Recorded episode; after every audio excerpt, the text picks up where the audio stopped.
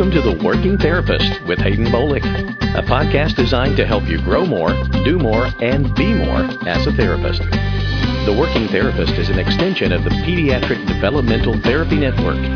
We're glad you've joined us for today's podcast. So here's your host, Hayden Bolick. Welcome to the podcast.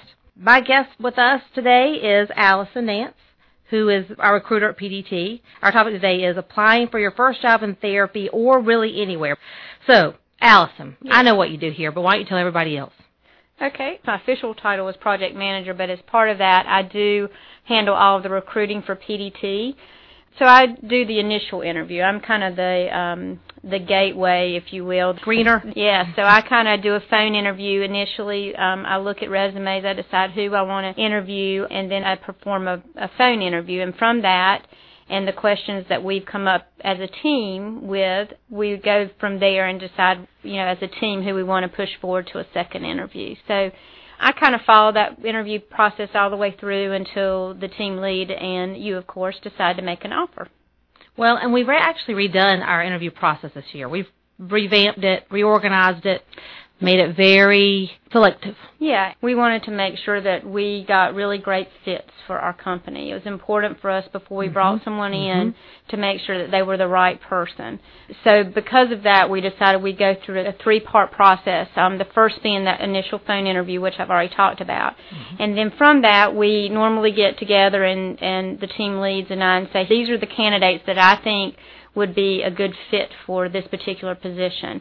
And from there, we set up a second interview with a team lead that may or may not be the person that they'll eventually be with, but it's one of the team leads. And then, again, there's a second discussion after that, and that person is either declined or they're moved forward to the final interview. And that final interview process basically is where they come on site, they meet with you as the final interview process, and then they take the afternoon to shadow in one of the clinics so that they can be with some of the peers. We get feedback from the peers on what they think of the candidate, and then after that we gather all that information together and decide whether or not to make an offer.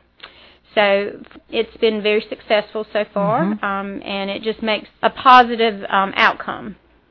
One of Alyson's many, but one of her most special gifts, in my opinion, is you really don't meet a stranger. That's honest to goodness. Don't meet a stranger anywhere, ever. And so, but you're a great screener because you and I have the same general gut reaction on people and kind of what works. And sometimes even in that initial gut reaction, you know, you could tell if this is going to be somebody we want to pass through or don't pass through. But I think sometimes I'd like to tell some of the people on the initial contact, like, look, let's start this over. You know, and, you know, they might be really great candidates, but they just didn't present themselves well. Or it's funny that you should bring that up because I actually did an interview 2 days ago. She's been a year out, and so she's working at a job. But she actually went back to the college that she graduated from to help them do a better job of preparing their graduate students. And so we actually had a conversation about what worked and what didn't work in an interview process. And I said to her, I would write a book to tell the do's and don'ts of what to say during an interview. And she laughed and she said, well, I hope I haven't added to your book. And I said, no, you haven't. So it was kind of funny, but. That's impressive. She went back to her graduate school and told them what they needed to do better with? Yeah, because when she got out of school, she felt like there were some weak points that they didn't do a good job about, and she was very proud of her program and wanted it to be better. And now she teaches. They've asked her to come back and teach a class very similar to this. Huh. Well, there you go. Sometimes, you know, when you're first interviewing people, I have questions in my head, not out loud, but in my head thinking, you know, do you really want a job? And so I guess the first thing is, you have to decide, if you're right out of school, do you want a job? Right. I didn't really have that choice when I got out of graduate school because I had to get a job because I wanted to eat. Yeah, or in my case, because our parents said, we've paid for your college, now you're on your own. Good luck. Kind of like, good luck, money. Sister. Here it goes. My mom gave me two lamps from, I think, World War II that were made out of bullets. No kidding. Like, here's your bullet lamps. Good luck, and we'll see you at Christmas. Bye-bye. Bye.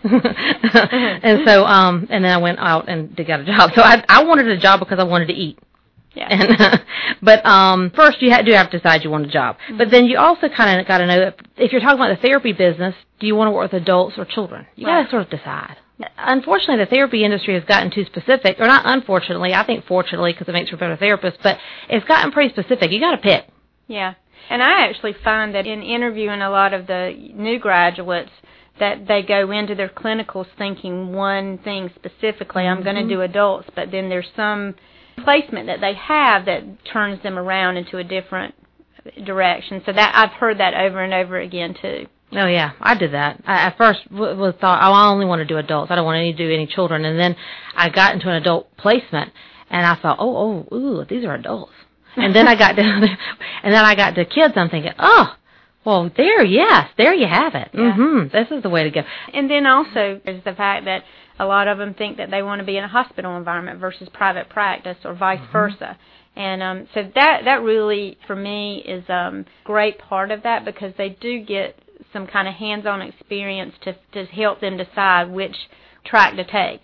To decide that, they need to know themselves a little bit. What gives you energy? But I think you know that for any job. Like, are you best working by yourself? Mm-hmm. Are you best working with a lot of different people? Mm-hmm. Are you best sort of doing one thing, then moving to the next, yeah. versus have about 4 or 5 different projects going at one time? There's nothing wrong with any of that. It's just you got to know what gives you energy versus zapping your energy. Yeah, and also, you know, a lot of the questions that we came up with as a team lead that we pull from, we actually ask questions to try to bring out that what it is that they really want. I mean, if they're somebody that wants to stay in a clinic all day long and they don't like moving around, then it's probably not going to be a good fit for us because we have to go where the clients are, and so we have to move people around. And so if you're not able to roll with that, then that's not probably going to be a good fit for us or them. Mm-mm. It's better to know it early on versus later. Mm-hmm. Mm-hmm. And one of the things that we have really done a great job of, I feel like, is that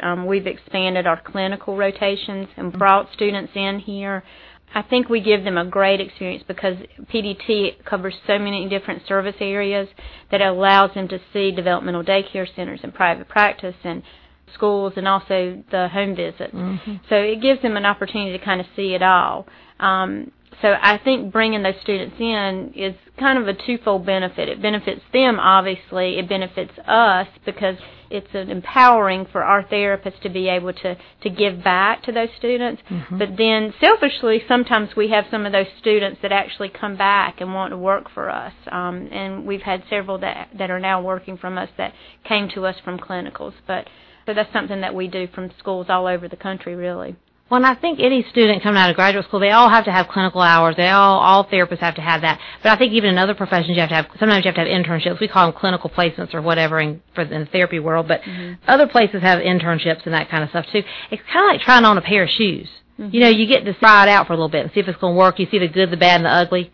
I'd love to think that places didn't have bad and the ugly, but it's there. Yeah. And so, it sure is. But, you know, it lets you sort of see what the deal is. If you keep your eyes open and you pay attention wherever you are, any internship or clinical placement or wherever, hospital, private practice, you need to have a variety, and then you need to assess, was this a successful place for me? Why? Was this not? Why? You know, I think even more than just the population you're working with, the place you're working, why wasn't it successful? And you know that. Yeah. Either if it's your gut telling you or you can have data to sort of tell you. Either way, you know it. Mm-hmm. If you're asking yourself real honest questions. You got to ask yourself honest questions. And, you know, Hayden, one of the things in my interview process that I always ask is what are your top 3 things that you're looking for in the companies or practices that you're interviewing with? And that really, to me, is a telling story right there because, and honestly, it's changed. For the newer grads are much different than the candidates that have been out for some time. That tells the story about what's important to them going forward for the company if it's going to be a good match. Sometimes with new grads, I'll say, well, you know, you've already invested, you've heard me say this, you've invested a certain amount of time, energy, effort, money, you know, I'll say blood, sweat, tears, into your career choice because they haven't chosen a job, they've chosen a career. And I always feel like the first job, if you're right out of school, can help you continue to further your education because you don't know a ton when you get out. Right.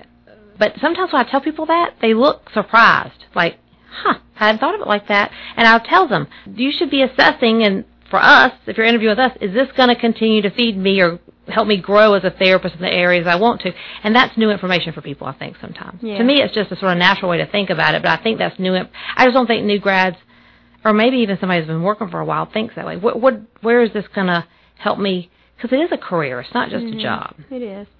I hear that consistently over and over again, that they are looking for a place for mentorship and for continuing education. Mm-hmm. And that's two things that PDT does provide. But that is something that they're looking for, that mentorship, that sense of community, mm-hmm. And continuing education is very important, because they know that they have a lot to learn, and they're trying to get in an environment where they can do that. Yeah, you're right. That sense of community, I think, is even more important than even I realize sometimes, and that's important to ask in a first job. If you're going to be, what is your community that you're going to be in? That you need to know about yourself. If you need a good sense of, if you need a good group to be a part of, or if you operate better independent, or whatever it is. Yeah. Also, I know you need to consider too, like, where you're living. Sometimes it matters. Some people are picking the job for the job, and they're going wherever the job is because they want the experience, they want to continue to learn. Other people, it's sort of, if it matters where you live. Because once you do get that first job, you're establishing some roots, and so you're going to be a part of that community a certain amount. So you need to decide if that's what you want to do. I know when my husband David, when he was graduating from law school, and one of his, they had about 4 or 5 different ceremonies to graduate. I've never seen so much pomp and circumstance in my life. It took like 4 days to get out of that joint. Anyway, one of the professors that spoke at one of the ceremonies that we went to said, be careful where your first job is, because if you don't want to live there, you probably will end up living there, or something like that. And we thought, at the time, I thought, whatever. But, and here I am. Not that I'm unhappy about where I am. It's just I remember thinking, whatever, really? But he was right.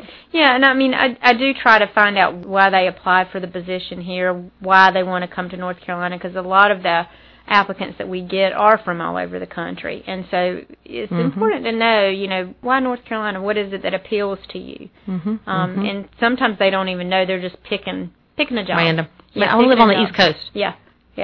So it's important to ask those questions and find out what the answer is for that. And we've had some answers.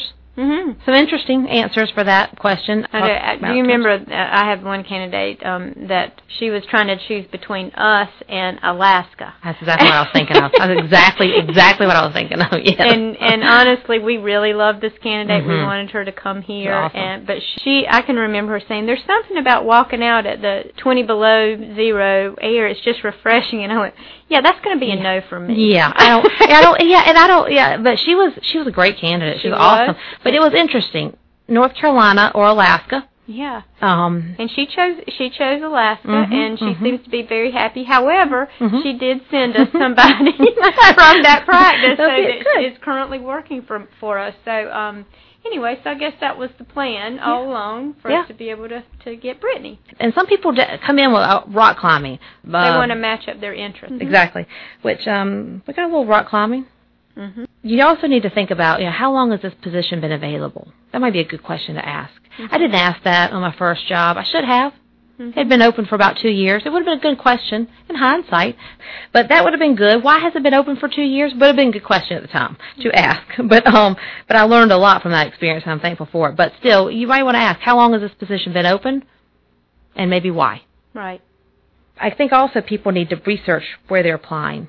Yeah. I think sometimes they just look us up, but they don't really know anything about us. Yeah, that's actually one of the first questions I ask before I get going into an interview is, what do you know about pediatric developmental therapy, and how did you find us? And so that's interesting. Sometimes they know nothing, which is not a good way to start off. That just doesn't show that they've committed to this interview or wanting to be part of PDT. They really are just out there fishing for anybody and just not willing to put the effort in to do that research to find out about us. You can tell. Mm-hmm. I don't think people realize it, but it's pretty easy to pick that out. Yes. Actually, what I'm still usually surprised when somebody does a lot of their research and knows a lot. I'm like, wow, they really did look at all the website stuff. Yeah, and I also love it when they not only know the details, the mechanics. Almost everybody can say, you have 3 clinics, and they're here and there, and you have a lot of therapists, and they're all female. And so they can tell you the visual things that they can pick up really quick. But I'm always impressed when they really, truly read that website and know what our philosophy is, and they're excited about it. Yep, and they talk about how their interests match our interests. Right. So they've actually thought about us versus someplace else or wherever else they're applying. I do usually ask them if they're interviewing at other places and tell them that I encourage them to do that, because ultimately you don't want them to all of a sudden get another job after a week of being here or see something that they should have, could have, would have taken. And it's a great idea for them to actually look at all the different options and then make the best decision for what their desires are and where they're going to be happy and if they match with the PDT philosophy. Yep, I agree. Then they can express that, you know. But they also need to, in a first job, keep their resume updated. Without it being too wordy. I mean, you know, I start off actually going through their resume first before I move into questions that get to know them a little bit better. I kind of want to hear. And so for me, I just like to look and get the bullet points. You know, don't give me a long dissertation about every clinical or every position you've ever worked in, but give me the highlights of it so that I can ask you questions. And it's always interesting to find as you go through that where their voice raises. I listen to how when I ask them questions, and you can always tell which was their favorite place that they worked. And when I hear that, I always say, now I hear that you really like that place, so tell me about it. What about that place that you love so much? Yeah, you're good at that. You're good at picking that out, because you'll usually say that at the end of the interview. This is what they really were excited, and you can usually pick it out when they're not that excited. Oh, you know, and even in an interview face to face, you can tell. Like they'll keep referring back to it and stuff. And I learned this. And also just to, if you're going through that resume, to be able to talk about what you liked and what you didn't like about each place, because again, for an employer, that helps us see was their least favorite thing about this particular location, which may be a private practice.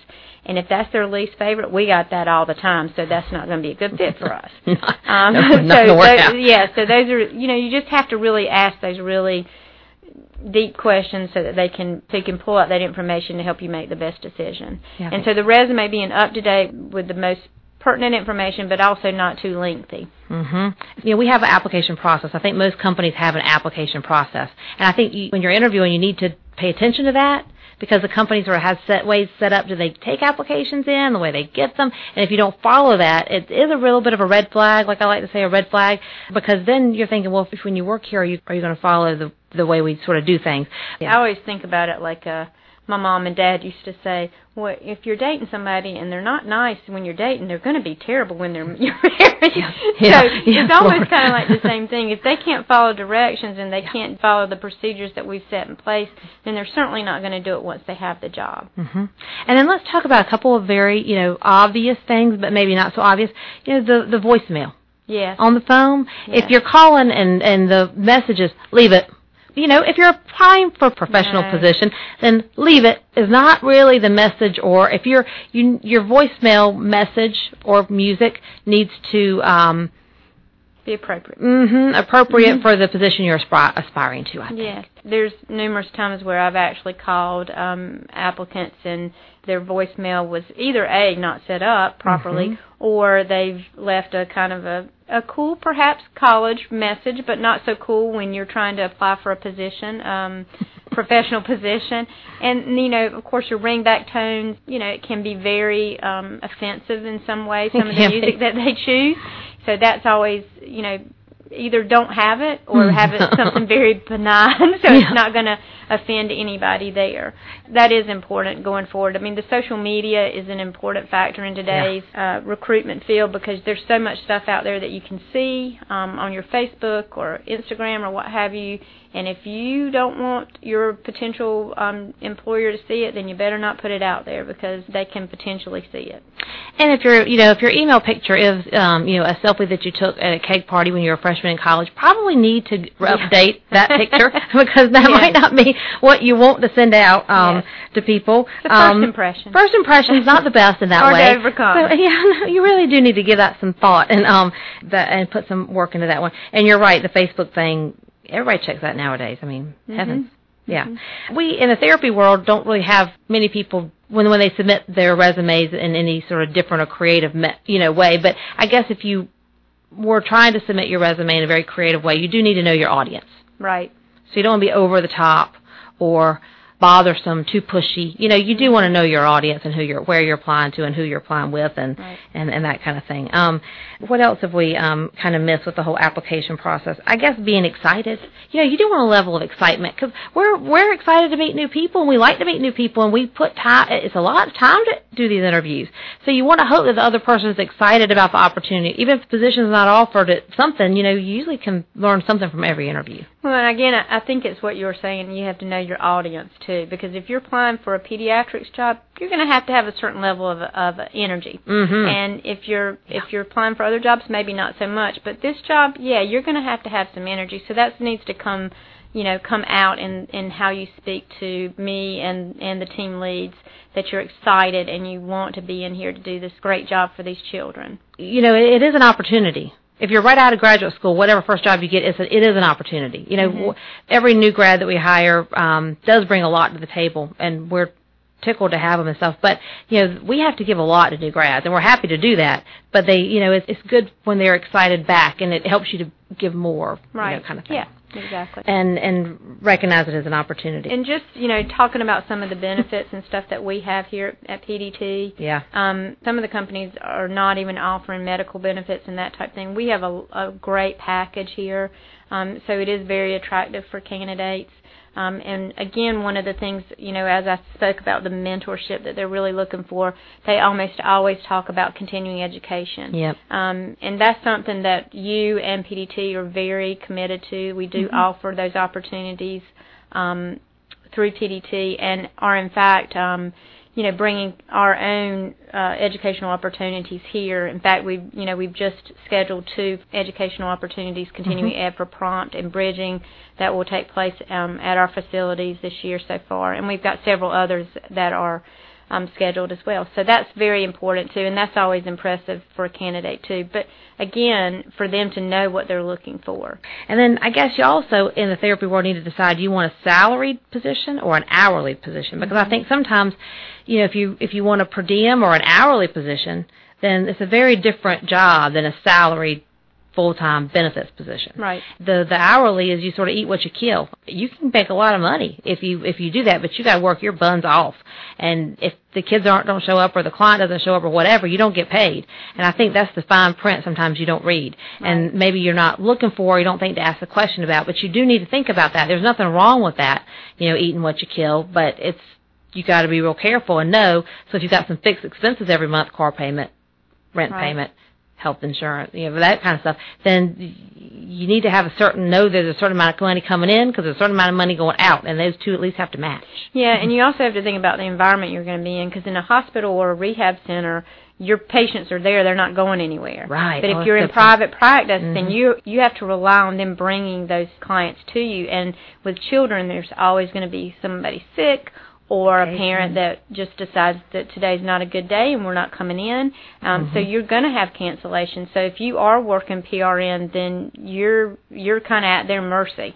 100%. Yeah, so if the kid doesn't show up, then you don't get paid for that hour. It can be a scary, dangerous lesson to have to learn, you know, kind of thing. And so you need to be careful and think about that in advance. And also, maybe it doesn't lend itself to the most educational opportunity because you're so busy just trying to see as many kids and build as much time. You need some time to learn, to watch, to observe, to spend a little bit more time in therapy or spend a little more time maybe doing stuff outside of therapy. And I also think sometimes it does not allow you to be part of that team because you are trying to hustle and make that per diem rate, but you don't get an opportunity to collaborate and to work with other therapists and create that team environment that a lot of people are looking for. So if that is something that you're looking for, then that might not be the best route for you to go. Yeah, and I think we've had some therapists sometimes that were worried about home visits at first, you know, and that kind of thing. And they thought, oh, well, I'll be out seeing kids at the home all the time. I'll never have interaction with anybody else.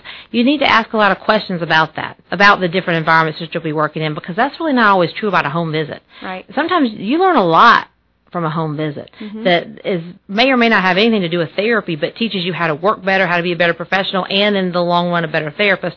But I think some therapists have thought, oh, well, if I work out in the home, I'm never going to collaborate, I'm never going to see anybody else, and I'm just going to be driving from house to house. Not necessarily. So you need to ask a lot of questions around that. And some home visits are a very positive thing, I think, in the first job environment. You learn a lot. Yeah, that all circles back to our whole discussion about know where you want to go. Oh, yeah. Know what's important to you, and make sure that if you're interviewing with that company, are they going to match your needs, you know, long term? So I think that circles back to what we were talking about. Know where you're going. I didn't know about myself when I first got out of school. When I had my first job, I sort of lived my life by semester. Mm-hmm. My life that I can remember. So pretty much every semester, you know, December, May, August, I got new people, new place, new everything. I can specifically remember my first job going back. You know, I had a couple of days off for Christmas. I went back after Christmas and I thought, dang, this is the same people that were here before Christmas. Mm-hmm. And I'm parking in the same parking lot, and I got the same office. And I'm saying, where I need the newness. I can remember it specifically where I was and what I was doing, and it hit me like a ton of bricks. Like, dang, I guess that's what a job is. You know, and I do better if I go a variety of places. Do a little home business, do a little clinic visit, I do better mixing it up a little bit. But I didn't know that about myself at the time, and I did fine there, but that's not what gave me energy. And I do say this a lot, even to my 15-year-old daughter, you're going to go through life and you're going to have great teachers and bad teachers, good bosses and bad bosses, but you're going to learn from everything, and you also become adaptable. That's what happens. And in therapy business, you're going to have parents that are great and attentive and want to do for their children, and you're going to have other ones that are not so much, that they're just there to check a box. So, again, you've got to be adaptable and to learn to learn what you can to try to motivate those parents and to keep yourself involved in trying to make those children better, because as you always tell us, Hayden, that's our why. That's our why. To give hope to those parents and to work with those children. No, you're absolutely right. That's a good way to bring it home. Speaking of bringing it home, I think we've about done it with this one, don't you think? I think so. I think we have. There's more to discuss, of course. Yeah. I think that'll be in the next one. Yep. But we hope that helps the people that are listening. All right, so I think that kind of brought it home for us there, and we sort of did a full circle. I think we've discussed this topic, applying for the first job, knowing what you want, kind of knowing yourself, what you're looking for, sort of having that decided before you ever just start throwing out some resumes and before you ever start fishing. Next week, we're going to talk about the actual interview process, how to be successful on an interview. Yeah, we might have some horror stories and some success stories for you. I think we will. We'll have a lot of those. So that's what we're going to talk about next week. So we'll see y'all then. Okay. Bye. Thanks for joining us for today's edition of The Working Therapist, an extension of the Pediatric Developmental Therapy Network. If you would like more information regarding this podcast or would like to get in touch with us for any reason, visit us on the web at www.pediatricdt.com. That's pediatricdt.com.